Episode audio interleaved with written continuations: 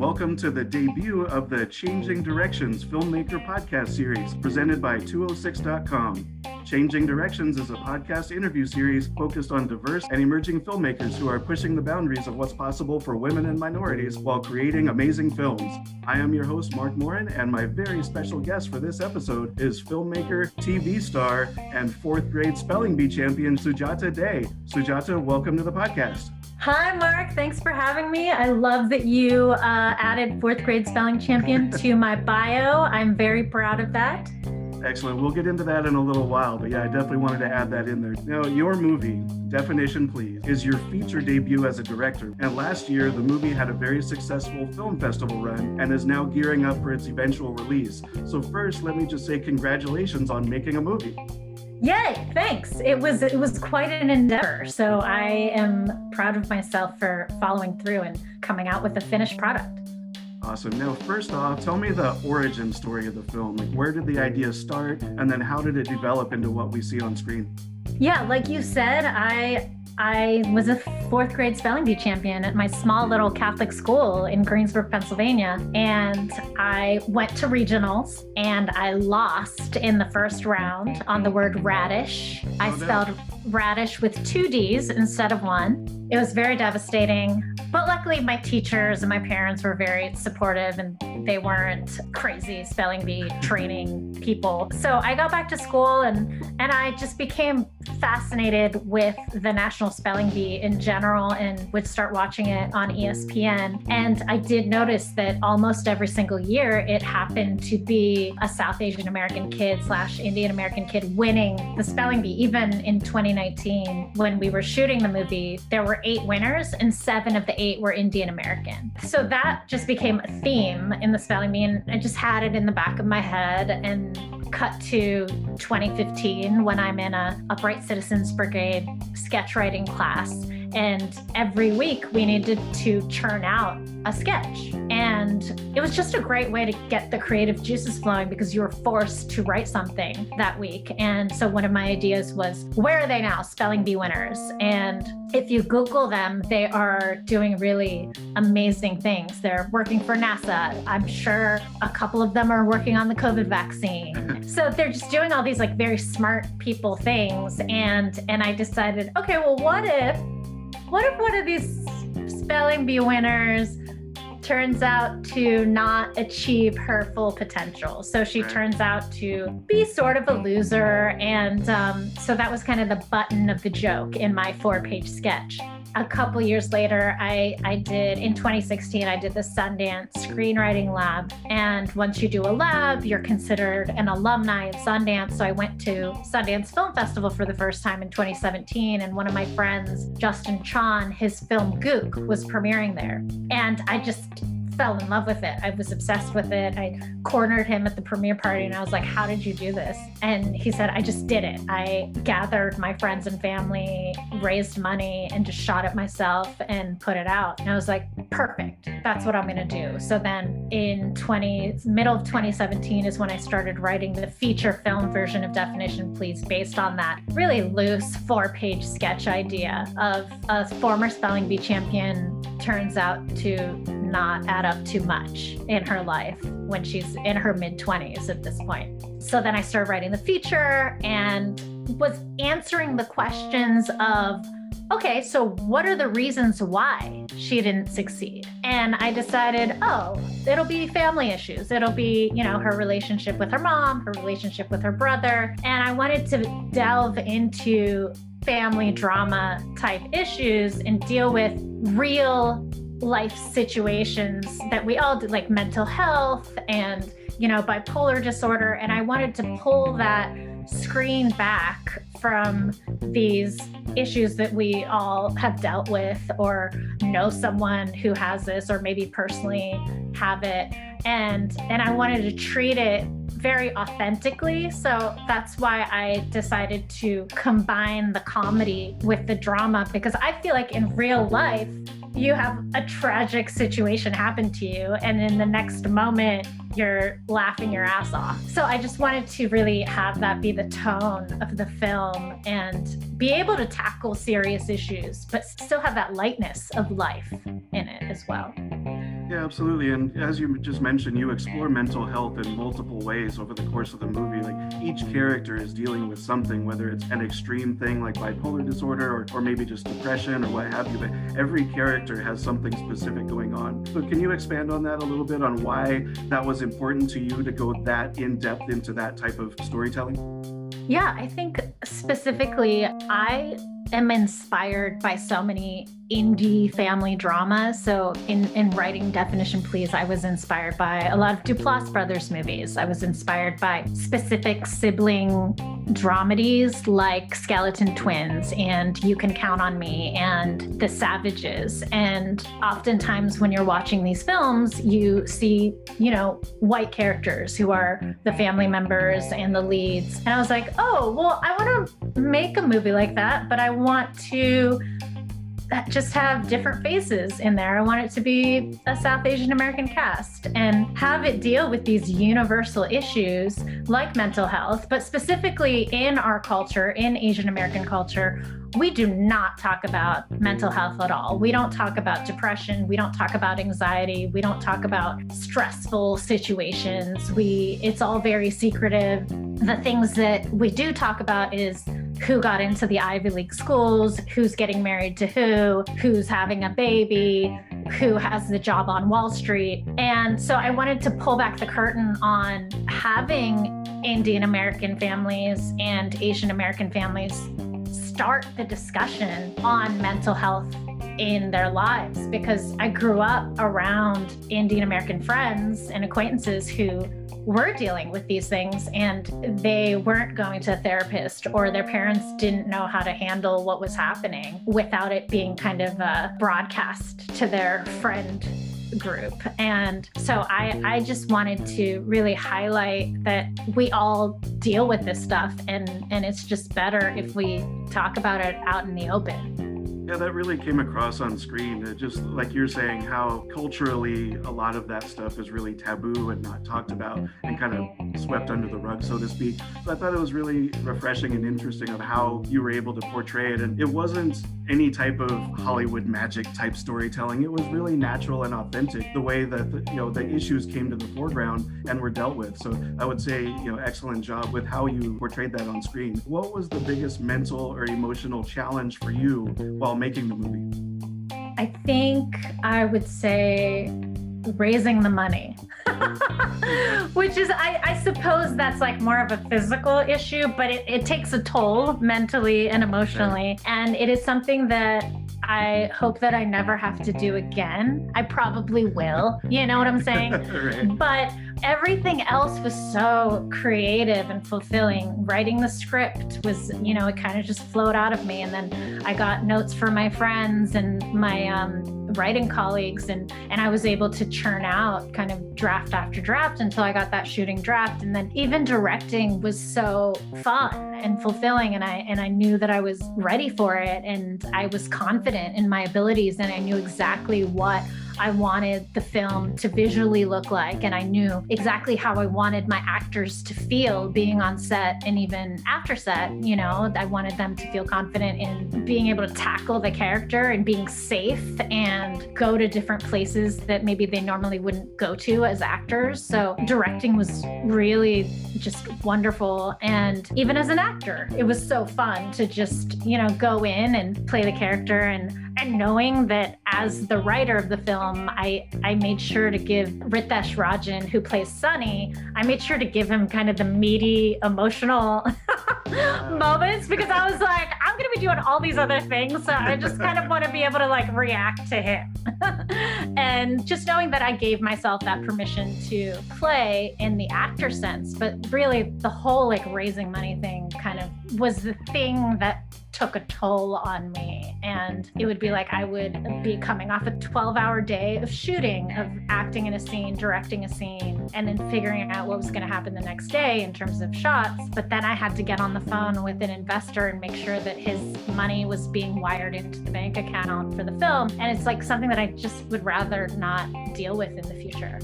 Right. Yeah, that totally makes sense. I think in any situation in life, money is either the cause of a lot of problems or, you know, like Biggie once said, more money, more problems, right? Yeah. It's always going to be an issue. So oh, that, that's very good insight. Thank you. Now, what's something you learned as a filmmaker that you will sort of keep in your back pocket? Like, that really worked. This is now a skill that I have. What I learned was something that I observed as an actress, and that was on the set of Insecure. We had some really, really fantastic uh, female directors, Tina Mabry and Debbie Allen. And with both of those women, they were very nurturing and giving, but also super confident in what they wanted and what they needed from us and the rest of the crew. So I decided that that's the kind of director that I wanted to be. And I feel like I channeled that really well into me being on set of Definition Please. And I would be like, okay, so what would like, how would Debbie Allen, you know, treat this? And I've been really lucky to have worked with some really amazing directors. And, and I hope to kind of build on that, you know, nurturing, confident, directing style and take it into the future. So what you're saying is you gained confidence working on a show called Insecure. Yes, yes, exactly, exactly. I like that. How did making this movie change who you are as a human being? Oh, that's that's interesting to think about, because I made the movie specifically for my fellow first-generation Indian Americans. And when it premiered at Bentonville and when it started, you know, getting reviews and press and, and the trailer came out, I think it was when the trailer came out on Twitter that I noticed that this was affecting, you know, not only Indian Americans, but also white people and Black people and Asian Americans and just people from all different backgrounds. And they were excited about it. And I was like, what? Like, that really surprised me. I, I wasn't...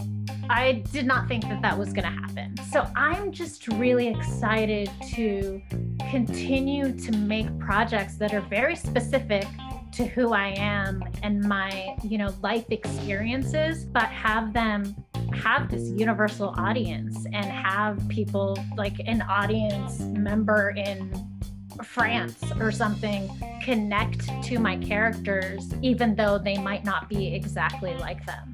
That's a really good point. That's one thing, I think I mentioned it in my review of the movie as well, is it's a very American story.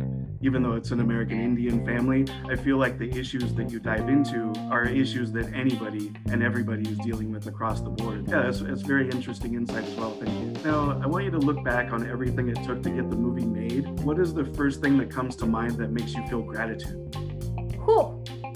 There's so much gratitude, so much gratitude, so much interesting serendipity involved with the film. So once I decided at the beginning of twenty nineteen that I was going to film this movie, come hell or high water, in June of twenty nineteen, things honestly, weirdly started falling into place. And, you know, one experience was when my producer, Cameron Fife, and my D P, Brooks Ludwig, we went out to Greensburg about a month before we started filming just to do, you know, the pre-production stuff. And we had not thought about post-production at all. We obviously had had a budget for it, but we didn't think of like who we were going to take it to. And Brooks mentioned, oh, I was in a workshop with a place called E-Film and they would be great.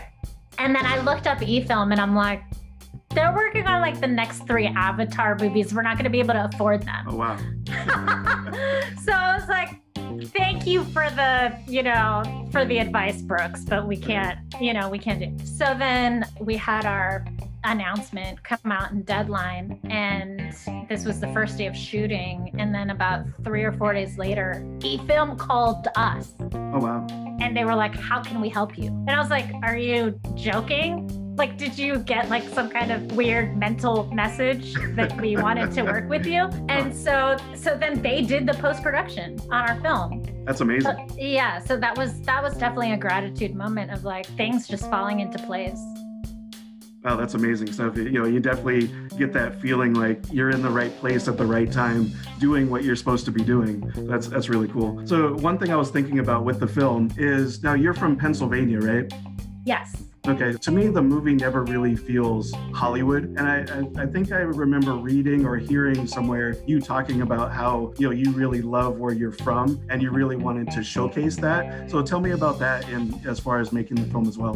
So, yeah, I was just texting with a childhood friend the other day who I'm still best friends with. She's my best friend from second grade. And I was just like, I freaking love Greensburg. I'm obsessed with Greensburg. And she's like, you're literally the only one. And I was like, I don't know. I just, I grew up in this amazing, I mean, it's it was a very white American suburb. And I went to high school and I was one of like five minorities at this middle school, high school. But then I will say that there's also a very large Indian American community right there, because there's three temples. There's a South Indian temple, a North Indian temple, a Buddhist temple. So we were all like, I'd be hanging out with my white friends at school, but then on the weekends, I'd be hanging out with my Indian American friends from summer camp and my dance classes. And we'd go to Indian parties, weddings and graduations and birthday parties on Friday and Saturday night. So I grew up never having that issue of uh, like having to choose between two cultures, because I was exposed to all of it, and and I got to kind of pick the best of all the worlds. And so being in Greensburg, and ever since I was little, I just like really loved the greenness. It's, it's I mean, it's, I know it's really like weird to talk about, but like something else that I grew up with was we we hung out with, like, even my little neighborhood in Greensburg, there's like the middle class homes, which like my parents, we have like one of those houses that they all look the same on the inside and the outside, but they're different colors. So we're on a street like that. And then like up, literally like a two minute walk away is like the richer homes, you know, like the brick homes that are sprawling with yards. But then literally two minute walk from that is the is suburban estates, which is like the the trailer park homes. And we would always, growing up, we would be hanging out at all of the different spots, and not, you know, we had friends who lived in the trailer park and we had friends who lived, you know, in the homes that where their parents had a cabin at the ski resort. I don't know. I just had a really, really great childhood and memories and friends. And I will say that making Definition Please, it was such a, a family and friends endeavor, where my production designer, Caitlin McHugh, is a friend of mine from middle school. My, oh, wow. Our wardrober, Rachel Velazzi, is a friend from middle school. We shot at my friend Jamie Joyce's house for one of the scenes. We shot at my best friend Lindsay. Her parents, her dad was our high school principal, and so we shot, we shot, we shot at their house. We shot Caitlin's treehouse was the treehouse in my film. So it, it was just an endeavor of everyone that uh, I loved throughout the years, you know, just coming together and making this film. Oh, that's amazing. Definitely, it, it definitely held that small town feel. You can tell that that's a, a big influence on you and who you are as a person, so that's great. Speaking of influences, who do you feel has been the biggest influence on you from a filmmaking perspective? Oh, come on, Issa Rae. Oh, yeah. Yeah, easy answer there. I mean, I I guess it's ten years ago now. What? Awkward Black Girl. Oh, so, wow. so Awkward, Awkward Black Girl, the web series, is how I met Issa, and, you know, just being beside her and becoming friends with her through that, and watching her put Awkward Black Girl on multiple credit cards, and just making, uh, creating work regardless of who is saying yes or no, or green lighting, really, you know, influenced and inspired our entire cast and crew of Awkward Black Girl. So I was inspired to write my brown girl stories. You know, she was writing her black girl story. So I was like, oh, I got to do this too. And she really kept pushing me to do that. So as I was putting Definition Please together, you know, there are a lot of people in Hollywood who say, don't ever finance your own film, or, you know, and that's like rule number one. And I was like, uh, no. I was like, I was like, who is going to believe in you more than yourself? So you know, I had, a, I've sold a couple television shows. And so I used that money and I was the first money into my film. And it was never a question of, oh, should I do this? You know, it was like, yes, of course, this is, this is a priority for me. And, and I've seen people around me do it with their own projects. So I've seen, you know, obviously Issa, but then I'm friends with Matthew Cherry. I was in his film, Nine Rides, that premiered at South by Southwest, I believe twenty fifteen, twenty sixteen. I've just seen so many of my friends' inspirations put their own finances on the line in terms of their projects. And, and so that's why I was inspired to do my own thing. Oh, that's amazing. Now, I saw a comment that you made to Issa Rae about whether or not you were going to go to the audition at her house for Awkward Black Girl. What's the story there? Oh my. So we met each other on Twitter. We met each other on Twitter. And this was before Twitter was like what it is now. This right. was, I was ahead of the curve and deleted Facebook ten years ago.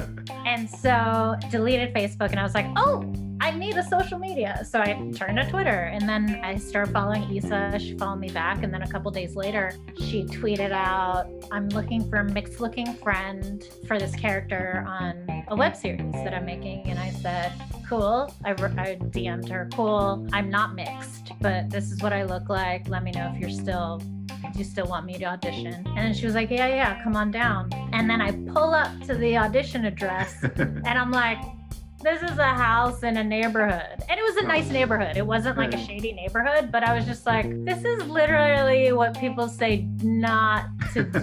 Right.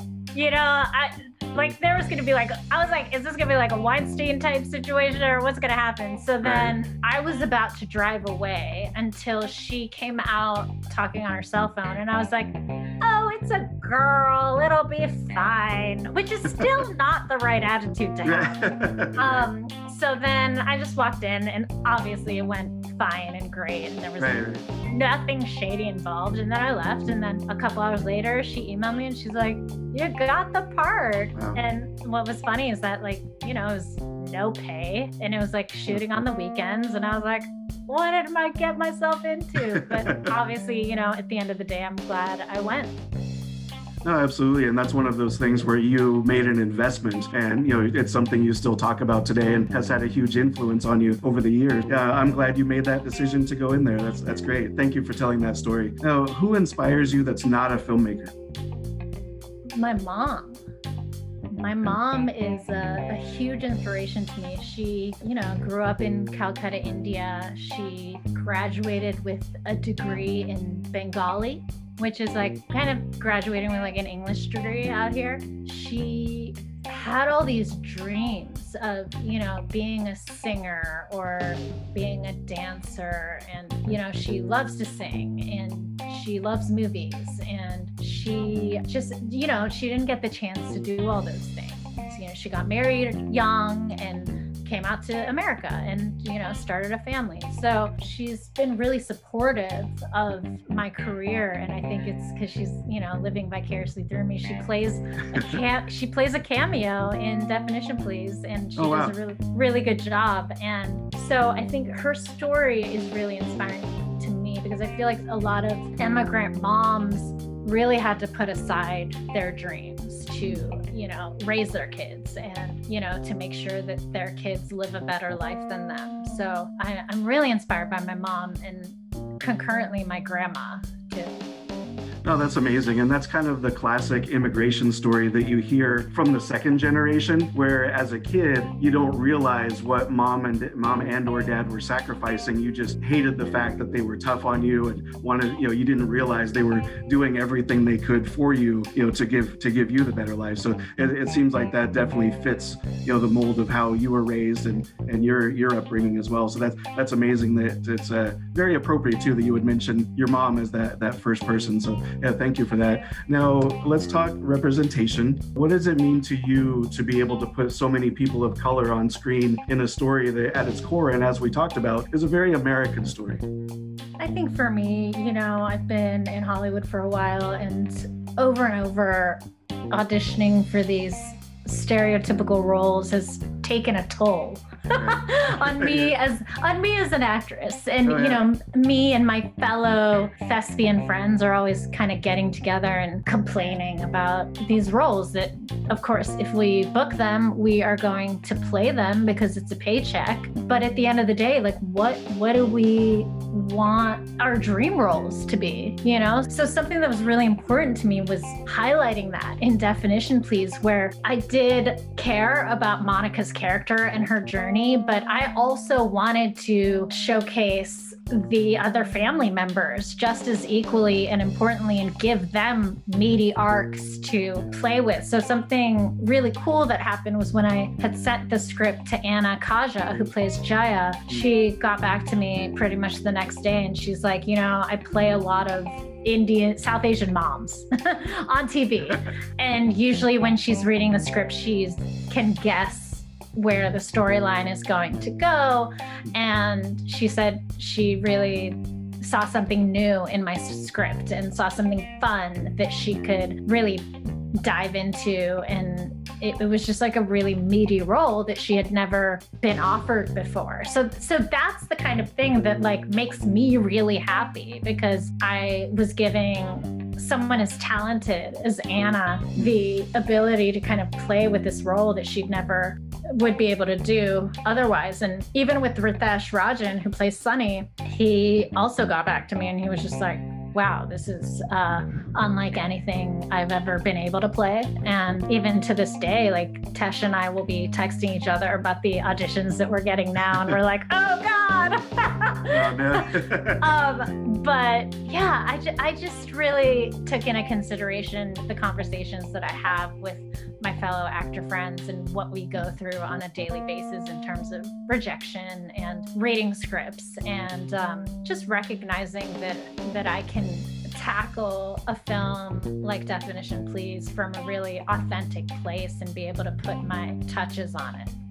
And one particular scene that came to mind as you were talking about that is Sunny and Monica are in the grocery store. And I can't remember that gentleman's name, the actor who's the, I'm guessing he's the owner of the store in the movie. Parvesh, Parvesh Cheema. Yeah, okay. The interactions between him and, and Sunny and, and him and, and Monica's character, just amazing. So much fun, hilarious. So I feel like that really represents what you're talking about as far as showing the culture and the people just interacting in natural ways. Can you talk about that scene?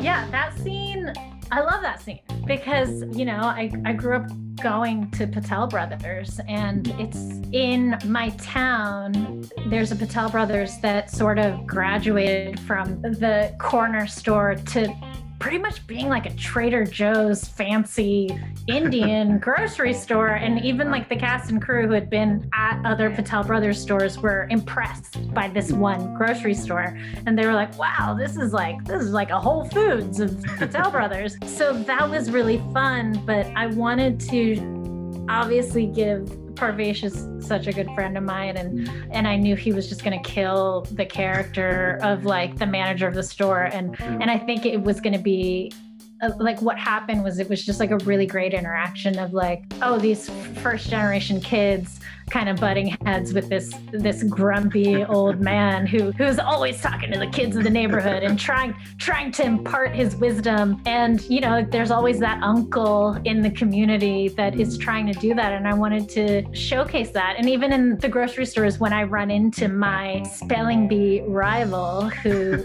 was who was runner up, you know, and right, so I, right.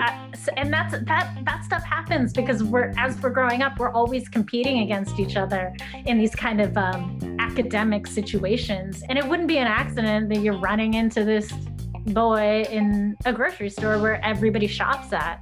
Yeah, it was just like, you know, I just really wanted to depict that slice of life of, a, of an Indian American person, but then still have everyone be able to connect to that. Yeah, and that, that was the thing too, is there was no stereotypes anywhere near that scene or any other scenes. It was just amazing. It was just such a fun, natural scene. So thank you for commenting on that. Now, also in terms of representation, where do you see opportunity? What's available now that may not have been available a year ago or ten years ago?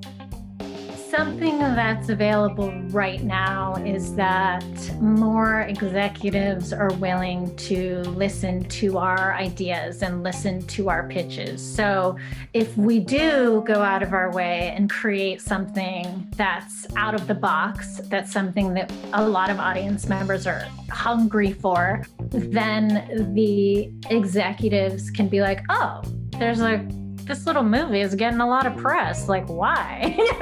and, and and then, of course, you know, with executives, their their eye is on the money. You know, they're like, oh, oh, what? How? We need to get in. We need to like make this money. You know. So then they're more apt to have me in a Zoom pitch or meeting. You know, and and so that's what's really exciting right now is that we we really do have the opportunity to create our own work, to put it online, to make those short films, to do the virtual film festival circuit, and you know, make sure that it's your authentic personal voice and that it's not being tampered by anyone else. And so that's what's really exciting to me right now. I think there is something in the air where a lot of people in general are just sick of the same old stories that Hollywood keeps churning out. And now that there are, are the streaming platforms and that are catering to a more international global audience, it's just opening the doors to more new voices coming in that have really fun, unique points of view. Yeah, I feel like that's been something that's been a big advantage of opening doors is this boom of streaming platforms. And, you know, part of it has unfortunately come out of the pandemic, but I think part of it is also just a natural progression. And one thing that I thought was interesting about it in another interview I did was, yes, there's opportunity there, but it's also such a wide open landscape. It's almost like heightened competition as well. Is that something that, that you see in that for, in those formats as well?